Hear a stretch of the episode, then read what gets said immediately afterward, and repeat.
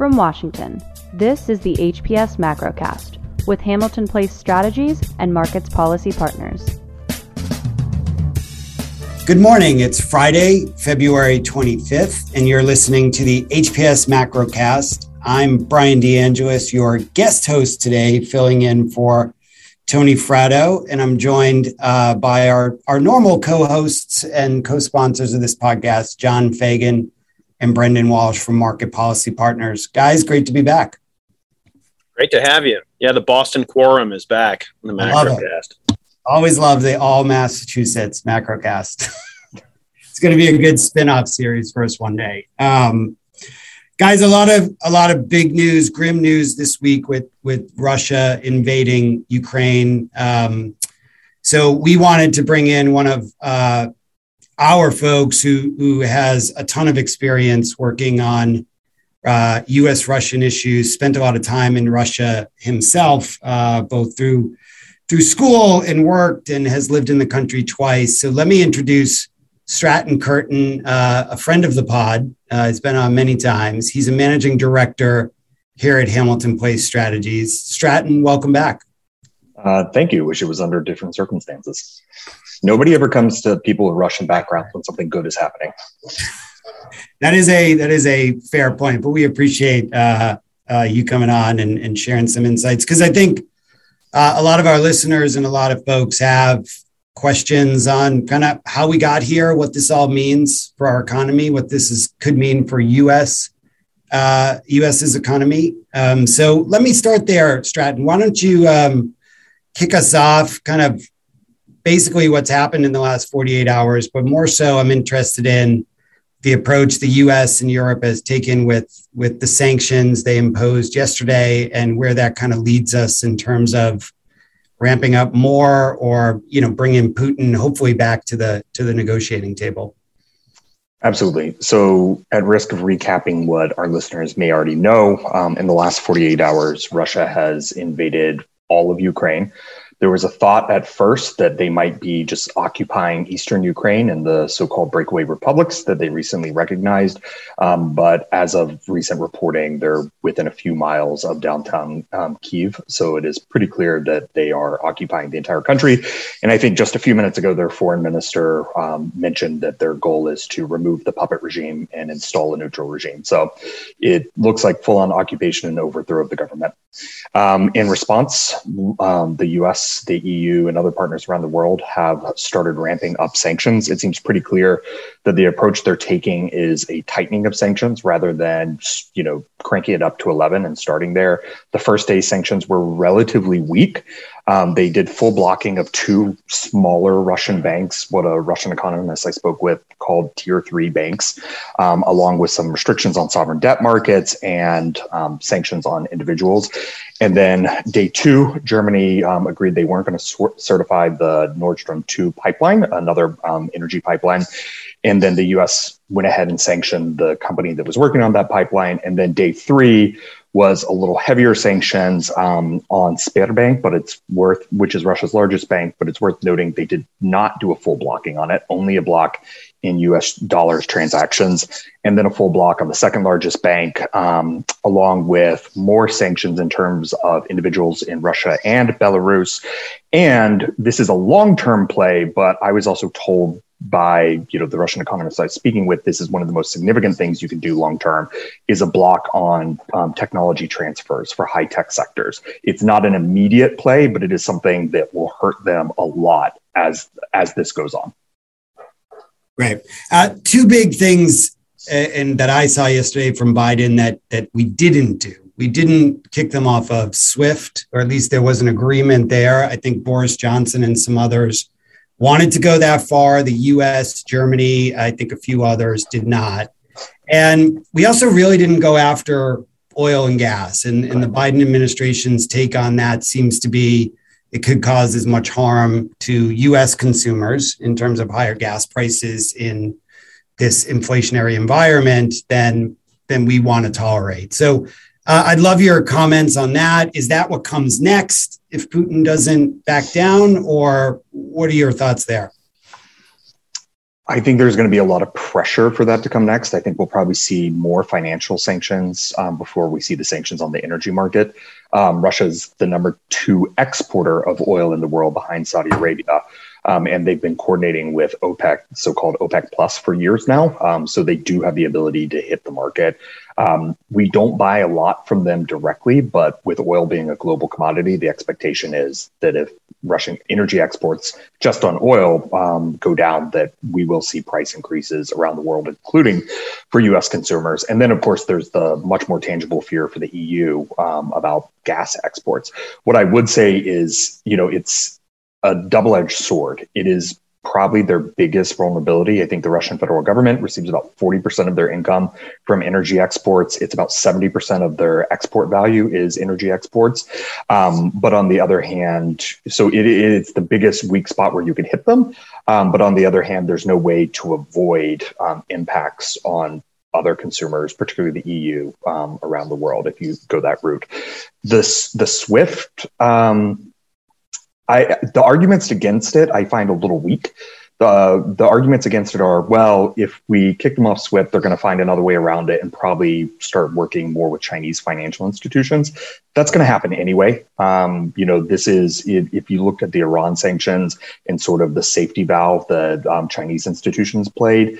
I mean, that's going to happen anyway. Russia's been preparing for this for a long time, both geopolitically with closer relationships with China, but also if you look at they've been um, they've been lowering the amount of US dollars that they use for the reserve currency. We're not a big, outside of energy, a big trading partner with Russia. So I think that's going to happen no matter what. And I think SWIFT is probably the biggest thing that realistically is on the table right now.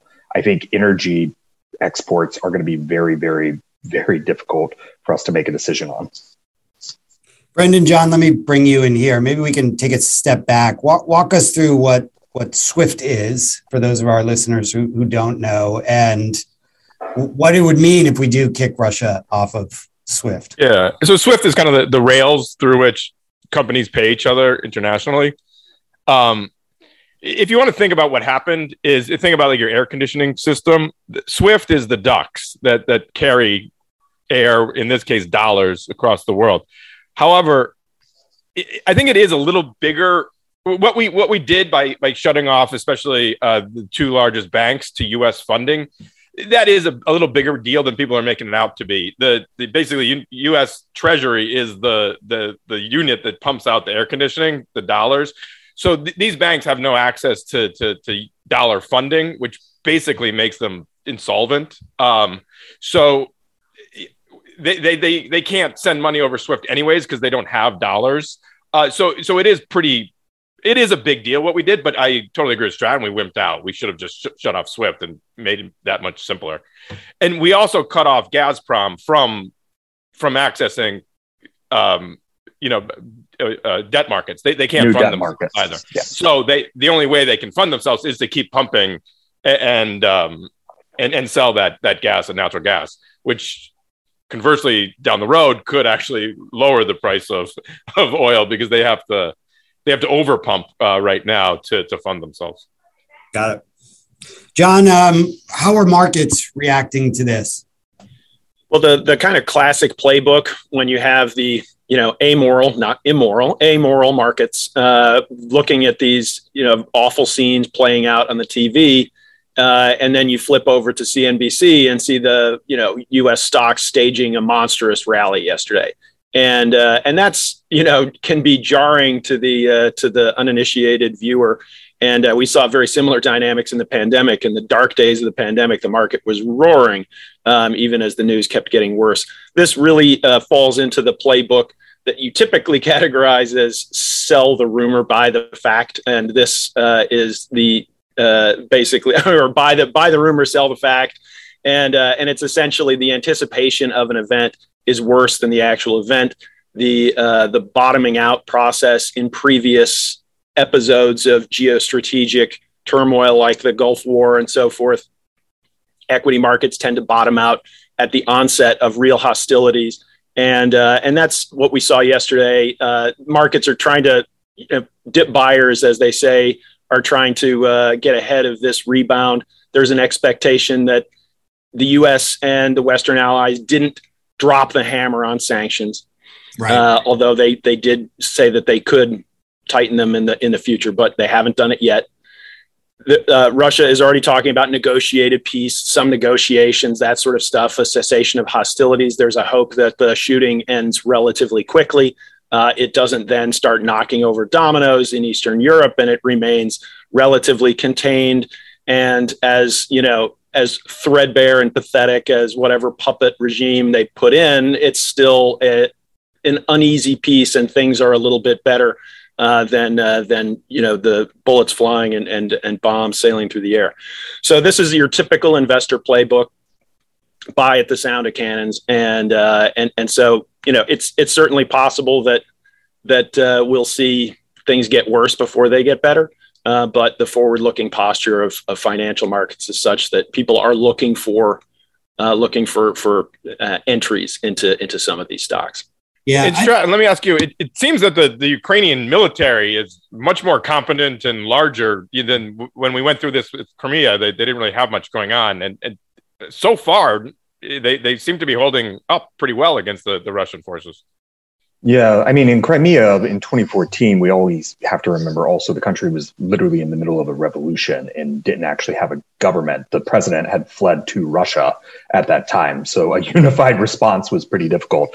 Um, you have a very different, um, you know, and more unified response this time.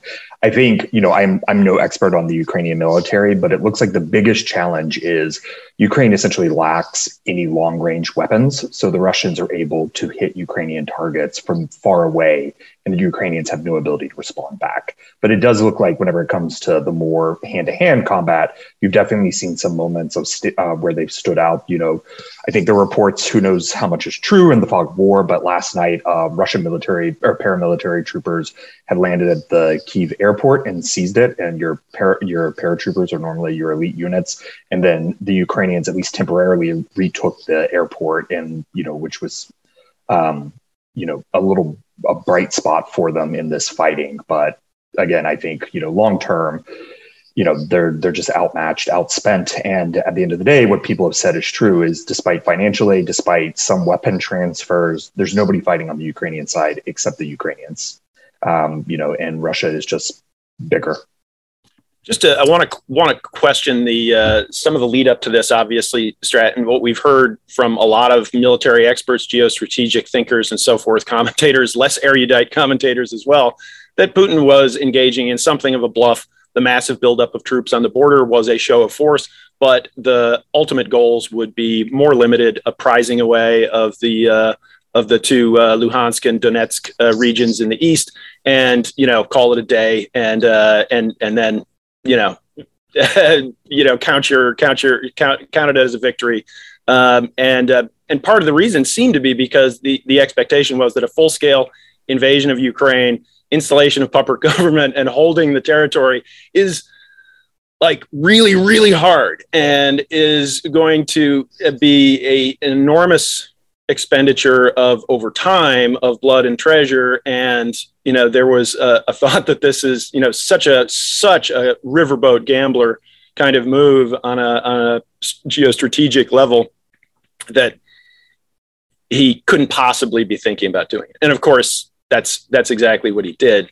What what is your what is your what was your assessment going into this? And what do you think the uh, the the next steps are? Is, is this is is this going to be as you know this this may be the easy part taking over Kiev and putting in a puppet government. So, to be completely transparent, I would have put myself sort of in the same boat. If I were putting odds, I would say, you know, he would have taken the eastern separatist regions and then stopped there. I mean, if you look at it on paper, it doesn't look like a great idea, right? If we want to take an analogy that um, we might be a little uncomfortable with, but think about the US invasion of Iraq um, in our occupation. The US military budget is, I think, 12 times bigger than the Russian military budget. Our economy is something like 12 to 20 times bigger than the US economy. Our population is three times bigger than the US economy. And think about all the time, treasure, and like just willpower that it took for our occupation of Iraq and how badly that hurt us politically, economically, militarily. Ukraine is bigger geographically, bigger population wise, So it's like on paper, this looks like a crazy move, probably because it is a crazy move. I think ultimately what happened is Putin's bluff was getting called a lot more than he was comfortable with. And at that point, he either has to walk away or show that you can't call his bluff. And I think my my take on this from the very beginning is that this is a domestic play, not a foreign policy goal play. And so he couldn't let his call his bluff get called. Because um, if you look at Russia's underlying economic performance, it is essentially a failed state. You know, as I think our own Tony Fratto pointed out in a tweet over the weekend, Russia's population is 100 million more than the state of New York, but its economy is the same size. If you look at GDP growth, it's actually down over the last 10 years. If you look at per capita income, it's down over the last 10 years. Demographically, they're in decline. And think about when was the last time you went out to the store or on Amazon and bought a Russian made product? Has it ever happened? Right. So, like outside of energy exports, they're a non competitor in the global economy. So, I think when you add all those things up, combined with the fact that there is no free press, that there's no free expression, no free elections, that Putin needed something that the country could rally around, or at least make it us versus them. He could rally the world against them. And when Ukraine and NATO called his bluff, he had to go all in. And I think this is all in move. Let me ask this, Stratton, and um, we've hinted at it a little bit, but reports are breaking as we're taping this that the Kremlin is ready to go back to the negotiating table with um, Ukraine and, and the rest of its allies. This, see, I don't want to oversimplify foreign policy here, but the full invasion of Ukraine, I mean, is this really a move just so when he does negotiate, he falls back and keeps the two regions he wants and calls it a win at home? And we sort of on the Western Hemisphere have to accept it to get him out of the rest of the country.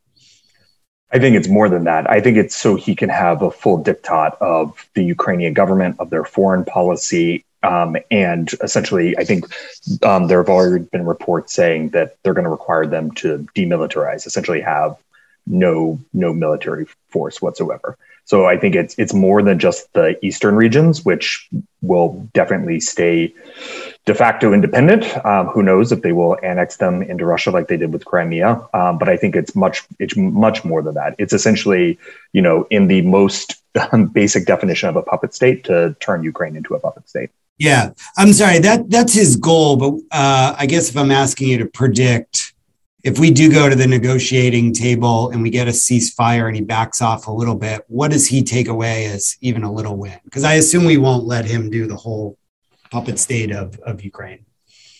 What's to stop us?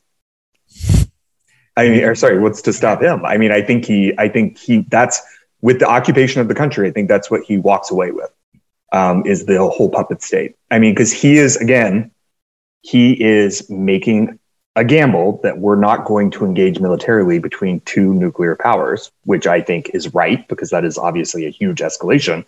Right. And short of that, we can impose additional sanctions, economic sanctions, travel restrictions, but we can't force them to leave. Yeah, that's the big red line that that Biden's drawn. Okay.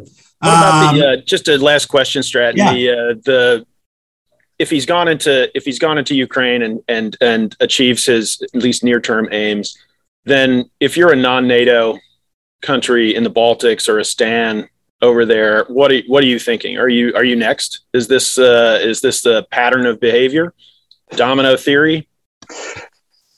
I would say if you look at the former Soviet republics, they're with with Ukraine now um, they're pretty much pretty clearly either in the pro-Russia camp or NATO members, and there's nobody left in between. I mean, we should forget. We always think about um, Georgia, but let's also not forget that Russian Russia has forces in the disputed territory between Armenia and Azerbaijan.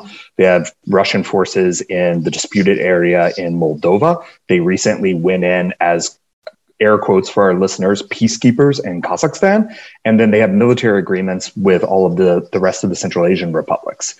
So I don't think there's anybody else who's sort of in the, the gray neutral zone. Um, everybody else has made their choice. And I think the countries that, for look, there are historic economic ties, as members, both former of the Russian Empire and the Soviet Union. But I also think they realistically look, you know, if you're Uzbekistan or Kyrgyzstan, you don't think NATO is coming to your rescue. So you would rather put your chips in with Russia and manage them than what happened to Georgia and now Ukraine. What about on European energy policy? Is everything changing now? Like, is it an opportunity for the U.S. to just ramp up, you know, natural gas and, and oil production and start exporting it out there? I mean, if this isn't a wake up call to European energy yeah. policy, and I mean, and as a knock on US energy policy, I don't know what is.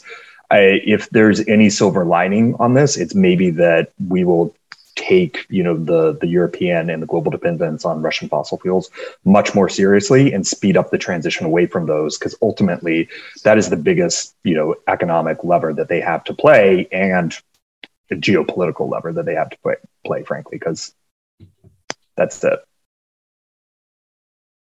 Yeah. All right. Let's take a let's take a short break there. Um, we'll come back talk a little bit about what else is going on this week and what we can look forward to uh, next week. We'll be right back. HPS is hiring full time public affairs associates and analysts. We're seeking entry level associates and analysts to join our dynamic team. Associates have immediate client exposure and opportunities for professional development while working in a fun, fast paced, and challenging environment. Recent graduates or applicants with up to three years of postgraduate work experience are encouraged to apply. Learn more and apply today at hamiltonplacestrategies.com slash careers. Uh, we're back with the HPS Macrocast. Um, great discussion with Stratton on uh, what's happening over in Russia and Ukraine. John, question for you. Um, we're, we're coming up on the March Fed meetings pretty soon. Um, a lot of folks think they're going to raise at least a quarter, if not uh, half basis point. Um, what, if any, implications for the Fed's decision making does does this global issue uh, have on them? Yeah, just uh, for for the record, Brendan and I have been uh, in the 25 basis point camp in in the March meeting. We think that it's not in keeping with the center of the committee to do a shock and awe. It looks probably a little panicked. Um, the yeah, and uh, and to the although Fed speakers came out yesterday, uh, and uh, and that was uh, Cleveland Fed President Mester. Uh, we had uh, Atlanta Fed President Bostic and others coming out. Um, Barkin in Richmond, basically acknowledging the risks of the that are associated with this geopolitical catastrophe, but basically focusing still on their you know sticking to their knitting. Right, the inflation risks are job one, and uh, and you know these the risks that are associated with Russia Ukraine, as we've seen, are sort of both sides. Obviously, they can have growth consequences, uh, consumer uh, you know consumer concerns, that sort of stuff around Europe, and and so on and so forth. But it's also inflationary.